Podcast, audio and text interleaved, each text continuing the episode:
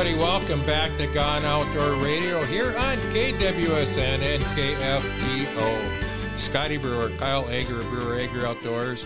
And you know, Kyle, I find it hard to believe that after what, seven years, seven and a half years? Seven and a half. Seven and a half that we've been doing Gone Outdoors, that there's still people that are, have a passion for the outdoors that we haven't talked to yet because we try and have different guests every week. This is one of those cases. We have Luke Snow.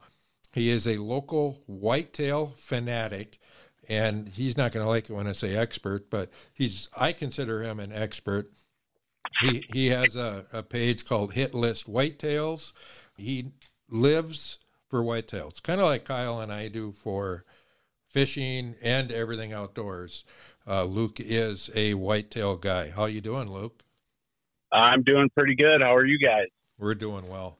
You know, a lot of people believe that deer hunting is one month one month during the year. Some people it's only one weekend during the year, but it really can be a year long passion if Absolutely. you if you want to take it that way. If that's what you enjoy doing, there's so much to do.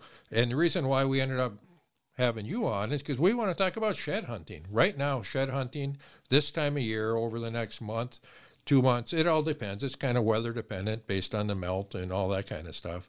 But let's talk shed hunting for a little bit because I'm pretty sure you can give us and our listeners some tips on it. What time, when does shed hunting get really good? I've seen some photos here recently that people are finding sheds already. And then now we just get this big storm, which I think is going to hamper that.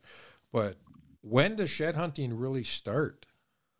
The best thing you can do is keep an eye on the deer herd and and let the deer tell you, you know, when they're dropping their antlers. And obviously, if you're keeping an eye on a food source or a bedding area or whatever, driving around, keeping an eye on the deer, and several of them are still holding antlers, then you want to pump the brakes a little bit and uh, try not to push in too early and, and mess up your chances later on down the road. So, you know, there's a lot of folks who say that, oh, the big deer dropped their antlers first, or they dropped their antlers last, or is there any truth to uh, the size of the, the age of the deer, the size of the antlers in terms of when those antlers fall? You know, I'm I'm not hundred percent sure. Uh, a lot of people say that it's based on uh, the stress of the animal. So, a more intense uh, winter approaching uh, may cause them to shed early. Maybe an older buck is a little bit more run down from the rut and, and will shed early, as those younger bucks tend to have a little bit more energy and maybe hold on to them longer. I know that I've already found sheds off mature and immature bucks so far this year. There's a lot of reasons why shed hunting is a fun sport, why it can be popular. And I know you're a family man. And I think that's another great reason because this can be a very popular family sport where you can get your family out, get your kids out.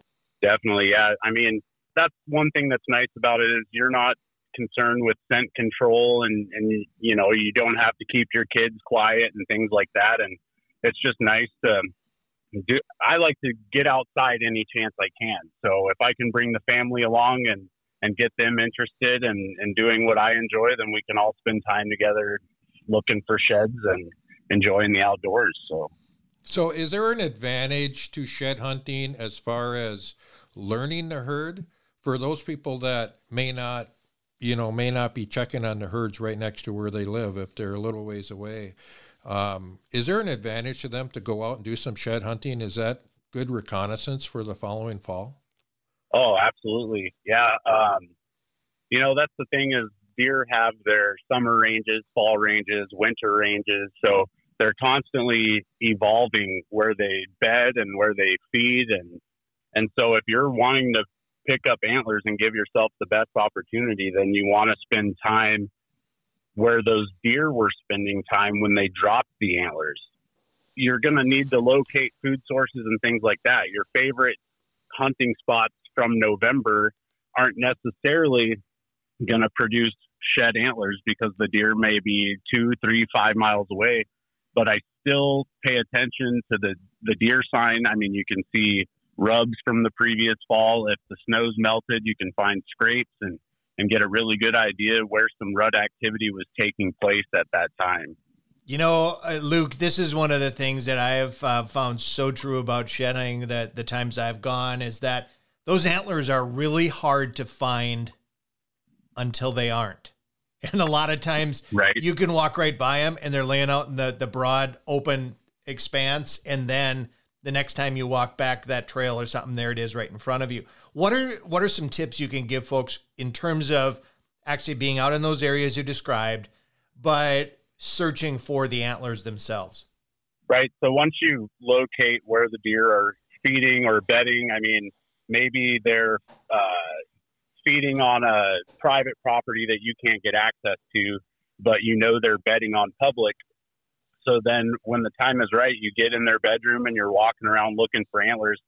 You're not looking for an entire antler. And a lot of people say that you're looking for, you know, uh, maybe a point of a tine or the curve of a beam or maybe a base sticking out of the snow or grass. And you're learning to recognize those signs, I guess. The more you do it, the better you're going to get at training your eyes to look for the right stuff. So, one thing that really helped me when I was starting out was to carry what I'd call a practice antler. I'd carry around an antler, and as I'm walking, I'd toss it over my shoulder and turn around. You don't know where it landed, but I mean, you got a general idea, and you just maybe that antler ends up buried in the grass and you can just see a little bit of a tine and it ends up training your eyes to help you in the long run. And uh, yeah, the more you do it, I mean, everyone you find is gonna is gonna help you a little bit more. So that is a great, great tip, and and Kyle is so true with with shed hunting and a lot of a lot of our outdoor sports. It's the same with foraging.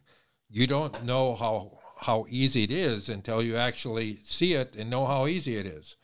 Um, right. And although I'm not, I shouldn't, I shouldn't say it's easy, but you don't see what you don't see until you see it. Um, yeah, you definitely uh, have your good days and your bad days when you're looking. That's for sure. So, what areas? We're, we're talking food plots, things like that, win, wintering areas. How long do we got to wait for the snow to melt? I mean, right now we just got a bunch of bunch of fresh snow do we got to wait till all that snow's gone, or will that start to melt down relatively quick because of the if there's a tine sticking out, you know, which will gather the sun's rays this time of year? Well, so it seems well the more deer that are herding in a particular area, the the more compact all those trails are going to be. If you got two, three hundred deer using the same food plot or the same bedding area, river bottom, whatever it may be, they're going to have that snow packed in there. The snow might be knee deep, but if you're in those areas, you're walking on top of 18 to 24 inches of snow. So mm-hmm. um, you're not going to want to just go wandering off into, you know, the transition areas and things like that, especially early. I try to stick to food sources that are close to the road. Go in there midday. That way the deer are back in their bedroom and you're not bugging them, you know, any more than you need to. But, uh, yeah, a lot of times you'll, I've found several sheds already this year that are just laying on top of the compact snow. All right, Luke, if people want to reach out to you, if they got any more questions on shed hunting or whitetails in general, how can they get a hold of you? Well, uh, I'm on Facebook, Luke Snow. You can reach out to me anytime. I've got an Instagram, Luke underscore snow underscore hitlist whitetails. And uh, yeah, I'd be happy to answer any questions and, and give any more tips. Thanks for coming on Gone Outdoors, buddy. Hey, thank you guys. I appreciate the invite. Special thanks to our Gone Outdoors show sponsors Ray Sport Marine, Adventure RV, Lakeland General Store, Devil's Lake Tourism, Line-X of Fargo, and Ion Ice Fishing. Thank you for tuning in to Gone Outdoors. Follow along when you go out into the field, in the woods, on the ice, or soon on the water. Click on Outdoors Podcast at kfgo.com, kwsn.com, or Apple Podcasts. Also visit us on breweragrioutdoors.com or on all the social media outlets. Until next week, from Scotty and Kyle, we will be gone outdoors.